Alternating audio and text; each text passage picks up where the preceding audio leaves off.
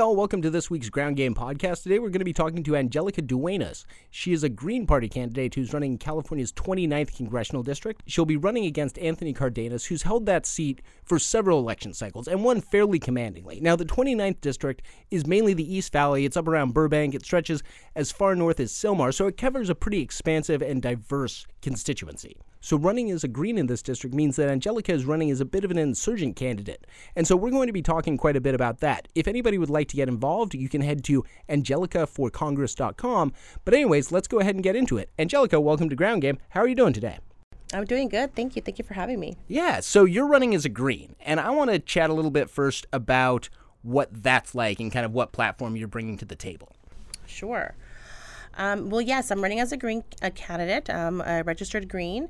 Our campaign, I like to think of our campaign as being independent since it is a mixture of Greens, Democrats, and independents. But I am a green candidate, and um, we are sticking to the green platform with our platform, and I'm complementing it. Um, what really sold me on the Green Party platform was their 100% um, um, corporate free stance and their strong stance on nonviolence. Mm-hmm. Yeah. So, are you feeling uh, like you get a lot of support from the Green Party nationally, or what that like compared to what you see from Democrats? Um, well, looking at the progressive candidates who are running, and how the Democratic Party, um, like for example, this you know California uh, Democratic Party and the National Party, how they're treating um, you know, friends of mine and other, you know, progressives who are running, I do feel that um, our campaign is getting you know actual support from the party mm-hmm. versus i think that a lot of those progressive candidates who are getting a lot of resistance um, from the Democratic Party. Mm-hmm. So it, it is a, a, little simpler in that sense that we're not fighting the party. Um, we're kind of you know pushing for the um, for the issues. Mm-hmm. And do they have a decent uh, infrastructure for you to uh, work within as far as the national party goes? Um, more than just like not having to fight them. Is there active support? Um, well, it depends how you look at it. So how, how the infrastructure is set up. Um, the National Party doesn't officially endorse um, any candidate outside of the presidential and, and vice presidential mm-hmm. candidates, mm-hmm. but they do support in the sense that you know outreach emails and letting people know that we're running and you know trying to um, get folks to donate to our campaign and to volunteer. Mm. The same with the state party. They don't officially endorse any candidate that is not a statewide candidate. So um, they, again, emails, um, support outreach, and stuff like that. The, the, um, uh, county party mm-hmm. um, also does the same thing if we would have had funds available. we would have also gotten funds from the county party. Unfortunately, you know, where we use those funds to keep the, the county party working. Mm-hmm. Um, but um, outside of outreach and pushing folks to get involved. Unfortunately, we don't have those resources, um, but we are waiting on some some funds to come our way, mm-hmm. funnel our way through some of these. I think the state party might have a little bit of of uh, you know funds that might come make our way over to our campaign. because the, the 29th is a pretty important district. It's it's very diverse. It runs from like North Hollywood all the way north of Sylmar, uh, almost all the way over to Burbank and like sort of the the 101ish or 134ish border on the the west side. Uh, and right now it's uh, repped by Tony Cardenas. Uh, but I was gonna say, what are you thinking about such a solidly Democratic district and what the what do you think? What impact do you think the Greens can have there? Um, well, as far as, I mean, it, it's a fact. Our, our, district is definitely Democrat heavy. However, um, we have been seeing by looking at data and looking at previous elections that the people are definitely looking for something else. And we have been seeing that independents have been having a decent um, outcome with very little uh, campaigning. Um, so it, it, our district is definitely has a lot of potential for an independent or a third party to go in there and uh, and make an influence. Um, our strategy is to do um, kind of a lot of connection with the community. So we're working with different organizations and um, collaborating with different organizations that are serving the community uh, on their needs. So, for example, the LA Tenants Union, um, the San Fernando Valley Greens, are uh, the club that I belong to. We have become, you know, super connected with the LA Tenants Union, and we help establish the San Fernando Valley chapter uh, for the Tenants Union. Um, we've been helping um, other groups who are pushing for a year-round shelter. Um, we have been um, supporting Costa-Hawkins, you know, the repeal of Costa-Hawkins, and things like that. So we, we what we like to do is find out what our community needs are, and organize around those needs. And what that's been doing is building a relationship and a trust with the community, um, which I think that that's really what leftist groups who are you know not with with great funds, right? We, we have to use what we can, which is you know the the truth mm-hmm. and and our honesty and our connection with our community, and that's really where we're building our relationships, and that's how we're building our base. It, it, that also leads me into something that I see that is striking in in your campaign. Um, that you're you're focusing sort of on local issues and then trying to take them nationally because you're not going to see like Adam Schiff or Brad Sherman like going out and knocking on doors or getting signatures for repealing Costa Hawkins. So uh, how is that informing how you've changed kind of your approach to this campaign, like talking to the the community? Yeah, well, I mean when it comes down to it, the people want to know is like, well, what do you stand for, and how are you going to help me? Mm-hmm. People have been really candid and honest when we knock on their doors. Well, how, what, what are you going to do for me? And you know, we try and tell them, well, this is what we stand for, and this is what we support, and you know, this is a state issue, uh, Costa-Hawkins, but we support it. And what we believe is that, you know, if we are in a seat of power, that we should be using that power to influence, you know, our, our other representatives, our local representatives, because we all overlap and to be able to influence, you know, state senators and um, state assembly folks. So by letting them know that we are involved in the community already, that we are taking an active step to help our community in these issues, it does um, make it easier for folks to understand that we're serious, that we mm-hmm. really do care about our community, and that we are running um, to make our impact even greater, not so much for an ego thing or for a power you know, power tripping or anything like that. And before we get into kind of like policy and platform stuff, I wanted to ask you mentioned uh, you were looking at data, which pretty much every campaign does now. Um, but how are you guys integrating data in? Because it, it seems like our experience on, on Jessica's campaign here was that data is good if you're able to make the investment but we weren't able to do that and we kind of should have knocked on more doors. Uh, but at the same time, like the data is really powerful, but how are you using it? Mm-hmm. Well, I mean, like there's so much data that we that there is. It's a huge district. We, we have over 300,000 registered voters.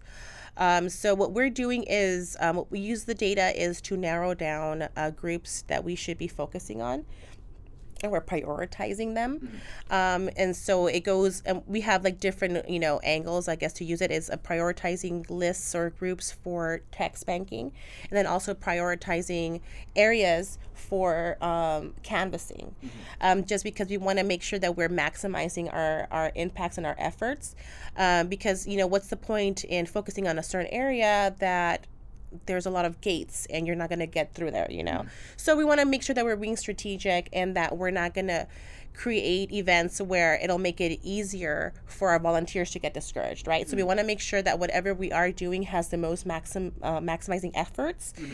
and you know that we're making the greatest impact. So that's what we're using data for. Mm-hmm. It's to kind of focus on which groups to do direct contact with, with text messaging and door knocking, um, and that's really it because there's so much data. We don't have a PDI or a VAN or what have you. Mm-hmm. We're using Excel lists and Google Sheets and um, Excel masters that know how to like you know pivot tables and yeah. all that fancy stuff, uh, and, and able to really narrow down lists. You know yeah. what I mean? So we're, we're trying to use everything that we have um, to maximize the efforts that we are doing. Nice. And when you're getting your volunteers like excited, I assume people are coming to you because they they're really interested in the green platform, generally in your platform specifically. So what what are you putting at the top of your priorities list? Uh, meaning like activities that were well, like policies, platform oh, position. Sure. I mean, our platform is pretty solid. It's it's actually pretty huge. But the main um, issue that we want to really focus on is housing.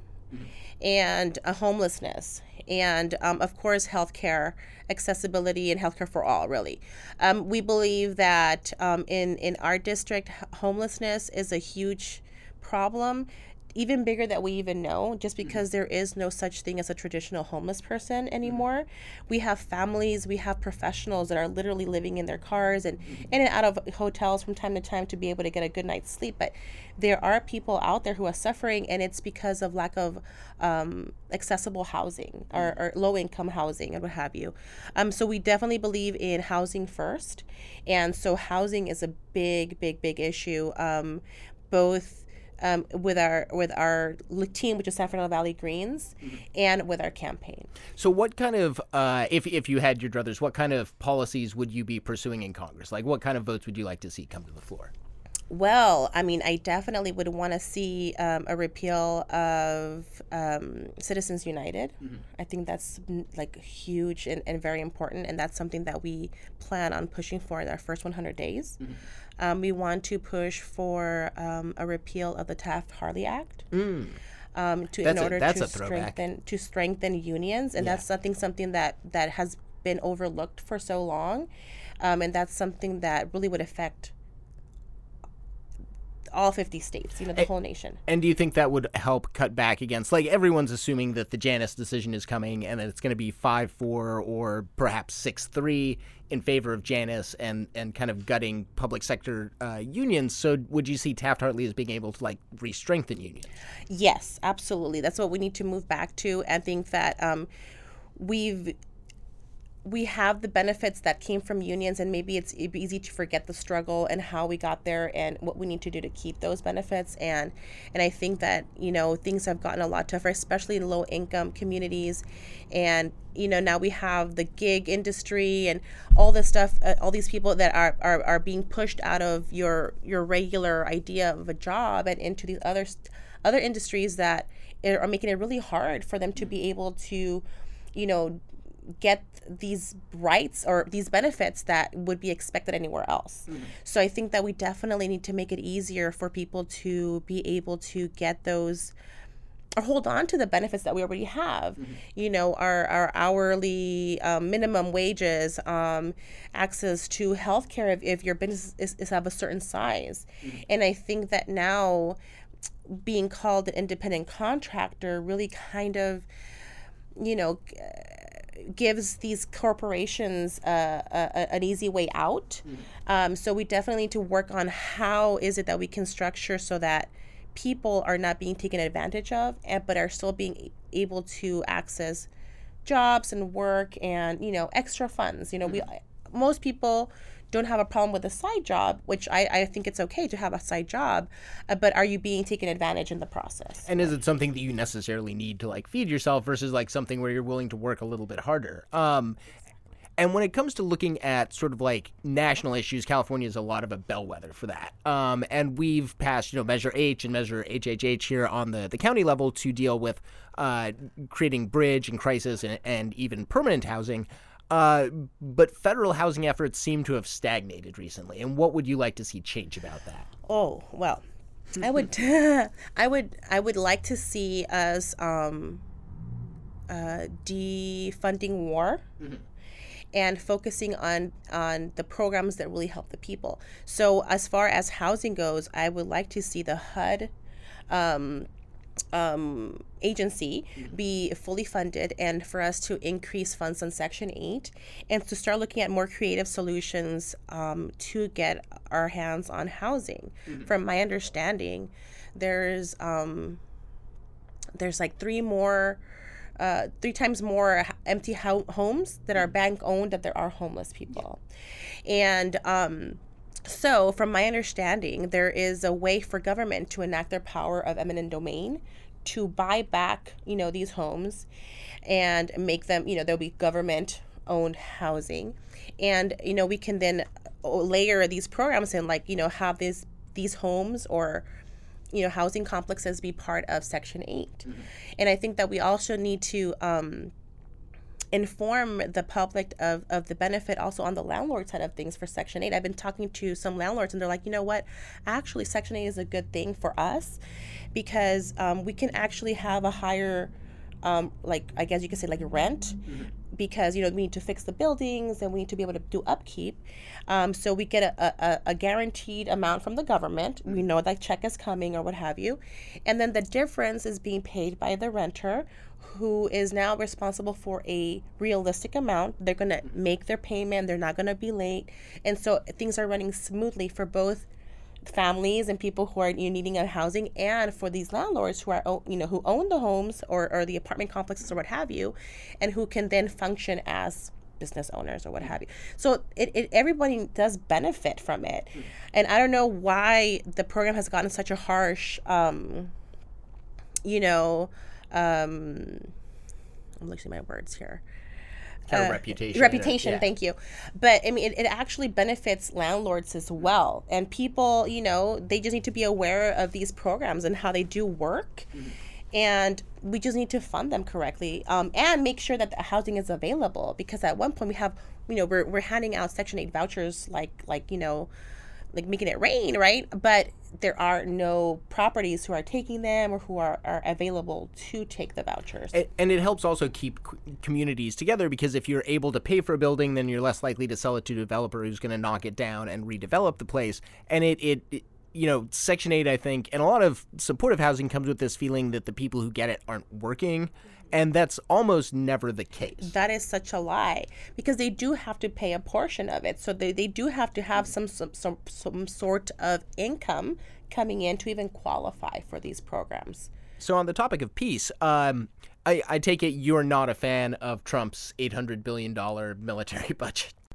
absolutely not i was really disappointed on everyone who voted on it you know i was really surprised on some of the people who voted for it um yes i was surprised and not surprised um dis- definitely disappointed um, especially when he didn't even ask for that much you know I mean that's It's happened like before. sick. There's there's been times where uh, the Pentagon said no, we don't want you to spend hundred million dollars on this artillery piece, and Congress is like, oh, but it's built in my district, and that I think is a something we face here in California a little bit more acutely, not as much as we used to, but we're still a big home for defense.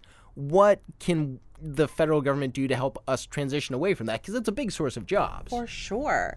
Um, well, I mean, we can start looking at like the Green New Deal, which is an idea of moving into, you know, away from fossil fuels and into greener, sustainable. Can, can you get into some more details with that? Um, oh gosh, I'm not so eloquent in explaining it, but basically, what it is, it's an idea of of um, the government being or the federal government being like the number one or one of the most major employers, similar to the original Great New Deal, where the government was um, funding infrastructure uh, programs, um, service programs, and programs um, to get people working, like the you know the forests. Uh, our federal forest uh, programs, national forest programs, were all built during the you know the the Great New Deal, our giant dams that have produced lots of electrical energy and um, schools and universities, um, roads, etc. Um, so something along those lines. So of course infrastructure too, because there are. I think it's easy for us to overlook it here in Los Angeles and maybe some parts of California. But if you just get out of uh, certain areas into more rural rural zones, you'll see that infrastructure is definitely an issue. So, to move back towards um, infrastructure and most definitely um, training um, folks who are maybe working like in the coal industry and these dirty industries, retraining them to go into cleaner industries. So, it's a jobs program. Um, it's moving towards solar, wind, and hydro power. Um, it's training people to get into those fields. Uh, it's it's it's um, also um, part of it is also like loan forgiveness for uh, federal school loans um, because that also is looked at as an automatic um, ec- um, economic economic stimulus where all of a sudden you know folks who are paying 300 400 500 $1200 a month towards their towards their federal loan can now spend it in the economy and revitalize you know their local economy. People are you know you know you're buying a car when you were you know maybe like you know fixing it and now it's a clunker and so now you're moving towards also saving um, the environment because now you're getting a more a better car and, and what have you and making improvements in your house etc all these things that we could be doing with these with these funds and again it brings people to work. You're you're you know employing people to come fix your your this your that and the other. You're buying things um, etc so it's pretty much a program that means having the the, the or the federal government be the number one employer mm. and um, provider of services for the time being and in fact it, it, it's again like the green new deal where eventually um, we will have enough stability where you know we can move back to decentralization yeah. and have this be more of local programs and it would be actually part of the green new deal is actually kind of decentralized in the sense that you know certain areas might need more infrastructure focus mm-hmm. where other areas might be needing more um, you know going into solar or cleaning of your local water collection or etc so it's it's it's jobs mm-hmm. and training and moving to a more cleaner e- energy and um and yeah it's just jobs yeah well and it seems like a lot of the the green platform uh, revolves around the idea of redistributing wealth not by like seizing and expropriating money but by like re uh, jiggering the way that we uh, distribute and tax value and stuff. And one of the big things that always comes up in this is is healthcare. So I wanted to ask uh, what you think about some of the current proposals that are out there. There's the, the Medicare for All. There's John Conyers um, HR six seven something I forget the name, and then there's the uh, Podesta Group's uh, or the the Center for American Progress, which is John Podesta's uh, Medicare Extra for All, which is kind of weird. But I, I was wondering what you're thinking about those plans. I haven't gone to the nitty gritty of, of, of most of them, but even the Medicare for All, I think it's a good start, and I definitely believe in it, and I and I stand for it, and I have been supporting it. Mm-hmm. Um, but I don't think it's good enough. I think it's something similar to like DACA. It's like it's good, and mm-hmm. we should fight for it, and we should protect it, but we we can do better. Mm-hmm. And with uh, Medicare for All, I still think that there's some it leaves for some areas that we can do better on. Um, I think that we need to make it a point to push for single payer for all, and and I think that may, maybe in a lot of people's minds it's the same thing. Um, but dealing with my my dad who has Medicare and seeing how things can really go wrong, I'm like, no, Medicare for all is actually not good enough. Yeah. It's good. We're not in debt, um, but the care quality has been you know, not the best. I would, my perfect idea of a single payer for all would be insurance companies which does not exist, period. Mm. Which does not exist, period, other than maybe for things that are not covered on, you know, for maybe like, I don't know. I don't even see where they could fit into this whole you know play of things maybe for foreign folks who are coming in to visit i don't know yeah. like you know what i mean something along those lines but it, it, wouldn't be something where every individual is constantly having to make sure they have exactly care. exactly i mean i don't even know if there would be any room for insurance companies anymore other than maybe um, visitors from from from out of town from from mm-hmm. other country who need coverage for while they're here like travelers insurance or something along those lines yeah, maybe. No, that that that makes a lot of sense. um, uh, so to to pivot real quick, uh, talking about immigration, uh, obviously, like DACA is very important. You don't think it goes far enough. What other changes would you like to see beyond like bringing more protections to Dreamers? I would like to see like a c- complete uh, immigration reform. I would like to see it a, a permanent path to citizenship for for Dreamers for sure, and to expand it. You know, mm-hmm. to be able to um, get more funding into getting more people to you know, I'm sure that there's a process and, you know, we need to make sure that people aren't here to do bad things or what have you. I totally get that, you know, protection and we want to keep safety number one. However, um, I think it's pretty clear that the people who have come here have come here to work yeah. and they've come here to, to improve themselves and to, you know, um, help their family improve themselves. So I think that the the threat of uh, immigration um, and terrorism, what have you, I, I really think is minuscule compared to what we do have, which is the threat of having families be displaced and to have the threat of families um, being out homeless. Because if, if you're losing the dad you're, you're losing your mom and they're you know one of the main breadwinners you're going to literally displace a whole family. Mm-hmm. and um, I think that's a bigger issue that we need to worry about, and that's a real, yeah. a real danger that we have in our hands. So I think that we definitely need to move towards a, a complete uh, immigration reform, and to start focusing on um, maybe an amnesty program or something. We need to move to something that's going to be um, a permanent solution to the issue at hand. Yeah, because there's always going to be people who aren't necessarily going to meet the high bar that the federal government sets that are still set for deportation, that still have people like relying on them. Uh, and here in California, we have a lot of migratory workers who move as the, the crops go. Uh, and I was going to say, as we're seeing our agricultural industry here in California squeezed by its bad decisions as well as uh, by Trump's bad decisions sapping up their workforce, what do you think we can do with California being like the breadbasket of the nation? Um, and I know some of your district kind of abuts the Central Valley, even though you don't go into it. Um, so I'm just want to make sure I, I, understand the question. So what what we would do in regards to um, kind of like fixing California's agriculture, federal water issues, um, problems with with immigrant. It's a big question, but you know, it's California. We don't think of as a breadbasket state, but we really are. Yeah, we really are. Actually, we, a lot of the, the food comes from California. Um, I'm not strong in this subject, but from what, what little inf- research I've done, it's my understanding that a lot of these giant agricultural businesses, um, when we're talking about water specifically and on this, is that they overgrow their crops by like something crazy, like 80%, for just in case if something happens to my crop, I have extra crops to cover it. So if the disease hits this, you know, row of corn, I still have more over here to cover that. And what ends up happening with a lot of this food is that it, it literally goes to the trash. It gets, you know, incinerated. Yeah, forty percent of our produce gets thrown out before it ever hits the shelves. Insane. Or they, they like might that. have some like you know contract with some you know uh, cattle farm down the road or something. They might give them a deal, but this food does not go to people. You know, mm. it goes into the trash and it gets ruined.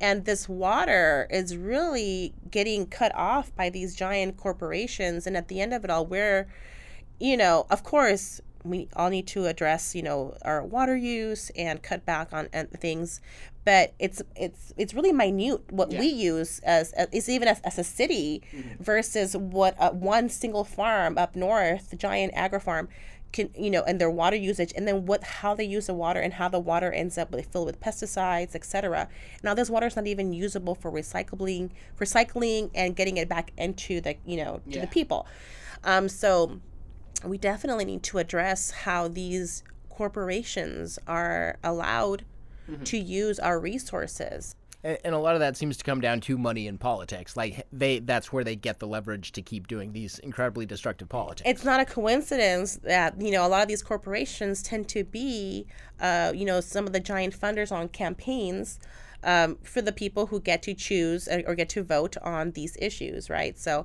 it's not a coincidence, it's not an accident. Yeah. Um, but I think that right now the energy is right and people are paying so much extra attention that we can start um, focusing on these issues and addressing them, mm-hmm. you know, and, and making sure that the conversation doesn't uh, get away from these issues. I think that when people are running for office, it's the community's responsibility to make sure that these topics are addressed mm-hmm. and that we know where these people stand before we move forward with our vote. Mm-hmm. And so, uh, to turn the spotlight on you a little bit, uh, you're uh, uh a mother um, and uh, also working, I assume, uh, aside from being a candidate. how's the work life balance? It's a very good question. Um, It's actually pretty crazy. Um, I have come to the determination that I need to quit my full time job in order to be able to um, continue forward with our campaign. So um, I am in the search of a part time job, which cross fingers, I think I already found one. And um, so, yeah, it's definitely been crazy. I have five children. Mm-hmm. Um, four of them go to school, three different schools. So, uh, if you can imagine, our ma- mornings are crazy. Um, but I have a great supportive team. My mom and my, my aunt and my husband are, are very supportive.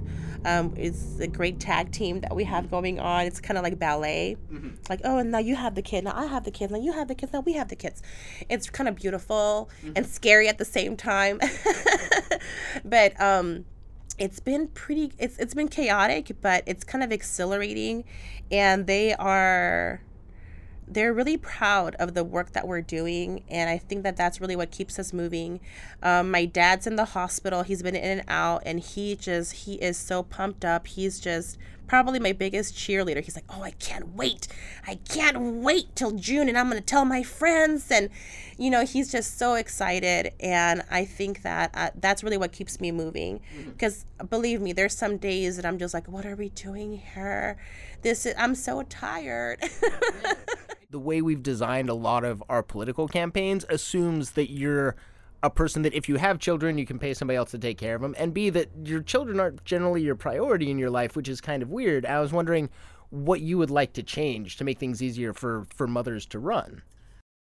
Gosh, I think that um, in a grassroots world that we're in, um, I think that, um, well, I personally, I have a hard time asking for help. And I think I have I don't want to say a control issue, but I have a I don't like to depend on others just because it's like, well, if you want something done right, do it yourself. And I think that we've kind of got that engraved in, in ourselves. And I think that we really need to start getting away from that because we do have a team, we do have people who want to help. And I think that that's one thing that we should all realize is that we do have people around us that are willing to help and who are willing to step up at and i guess we need to be more honest with ourselves and what do we need to ask help uh, you know in like i'll be like oh i need text bankers and canvassers but sometimes i need like someone to come help me like wash a couple of dishes while i'm over here like cutting some lists you know but I feel embarrassed asking for that, you know? Um, so I think that, you know, I think maybe being more honest with ourselves as to what, what exactly do we need. Mm-hmm. And, um, and then also people around those folks that are taking the, the initiative or who have taken the lead, either running a campaign or just about anything, um, to reach out to them and, and ask or, or offer your services, you know? And just because someone says no, doesn't mean that they're not going to say yes next time. So keep on offering your services and um you know, just just be there for us really. Half the time it's just like um we sometimes just need someone to vent to, yeah. you know, and that in itself is good enough. Um, I, I, think I have a really great team and a great friends and amazing ladies who have just kind of stood by me and kept me motivated and just let me like vent all my frustrations and you know then like okay well now you feel better now yeah. let's get to work. So i think that you know a, a, a listening ear and you know especially with with women and with families you know just help just be like hey do you need help with the kids? Yeah. Do you need help with the dishes? You know stuff like that. And I think that makes a huge help because, um, yeah, I've, I've had, I've, I felt sometimes where I'm like, wow, I wish I could do more, mm-hmm. because you know I have you know family events to go to, or my kid has like a thing at school or a meeting, uh, they're not feeling good, and it's really stressful. I think on us because we're trying to be good at everything, um, but bottom line is family comes 1st mm-hmm and that's kind of where where I'm going to focus on.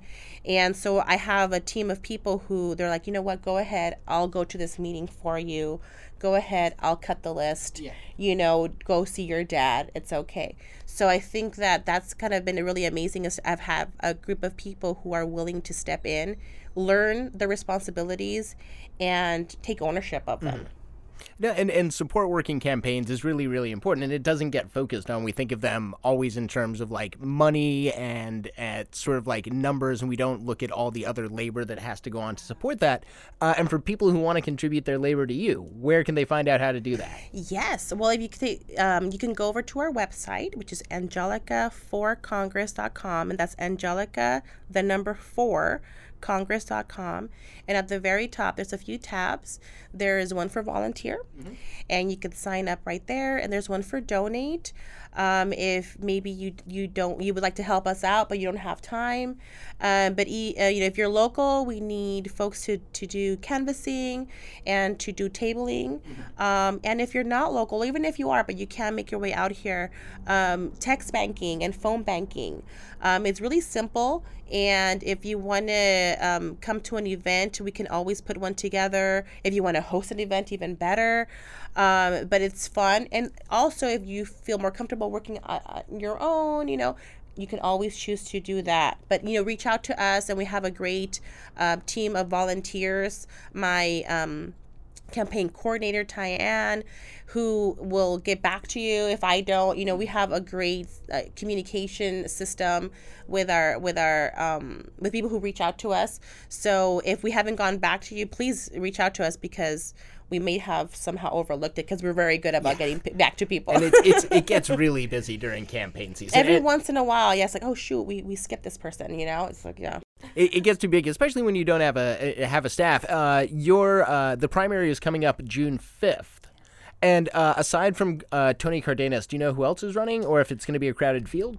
Um, so as it stands right now, it's looking like it will just be uh, Tony, the incumbent, Tony Cardenas, Joe Shamus running as a Democrat, um, uh, Juan Ray, who's running as n- no party preference, and us As a green. as a green. So it's four of us at the moment. At one point there was 7 um, and we haven't seen much action from the other three that they were that were on the race at one point. However, we still have until March 9th, I believe, for folks to to pay a fee to get on the ballot. Yeah. So, you know, I guess we'll wait and see, but it's looking like it's just going to be four candidates. Interesting. It's going to be a really really interesting race. Yeah.